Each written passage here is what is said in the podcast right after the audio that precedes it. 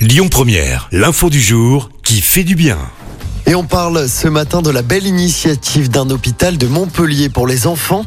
L'établissement s'est doté il y a quelques semaines d'une simulation qui prend la forme d'une fusée. Objectif, reproduire les sensations d'une IRM.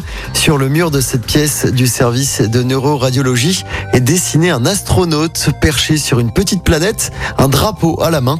On se croirait presque dans la chambre d'un enfant fasciné par l'espace. Ce drôle d'outil permet d'informer et de distraire l'enfant de façon à simuler un examen pour que l'enfant puisse réaliser le véritable examen en toute confiance. Le but, eh bien, c'est d'éviter les anesthésies générales, parfois indispensables pour les petits. Écoutez votre radio Lyon Première en direct sur l'application Lyon Première, lyonpremière.fr et bien sûr à Lyon sur 90.2 FM et en DAB+.